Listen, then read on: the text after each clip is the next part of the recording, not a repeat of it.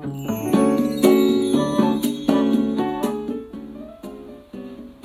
んにちは、甲斐まりえです。いつもありがとうございます。感謝しています。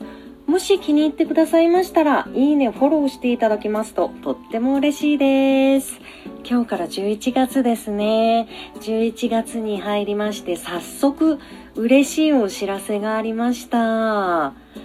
私ですね、ある短編映画に参加しておりまして、こちらですね、監督から今日連絡がありましてですね、一次選考を通過しましたということで、何かと言いますと、松竹主催でリモート映画祭というのがあったんですね。5月から募集されていたんですけれども、こちらですね、あの、規約がストーリー性があって、自宅で撮影をしている。そして完全オリジナルであることということで、なんとですね、387本の作品が集まったらしいんですね。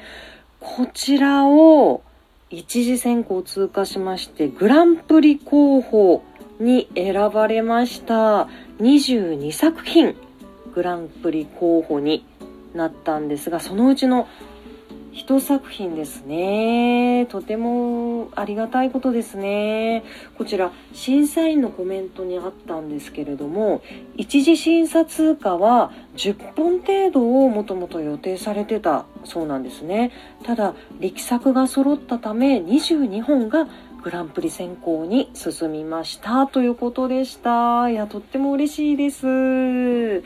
ちらですね、あの、未来のクリエイターを応援するという企画でして、こちらの概要欄の方にですね、松竹さんのリンクを貼っておきます。こちらに22作品載っておりますので、私が参加しているものはですね、上から数えて16番目のソーシャルレジスタンスという作品です。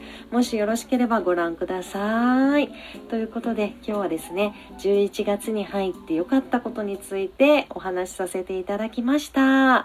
素晴らしい一日でしたね。最後まで聞いていただきありがとうございました。それではまた、座布団2枚。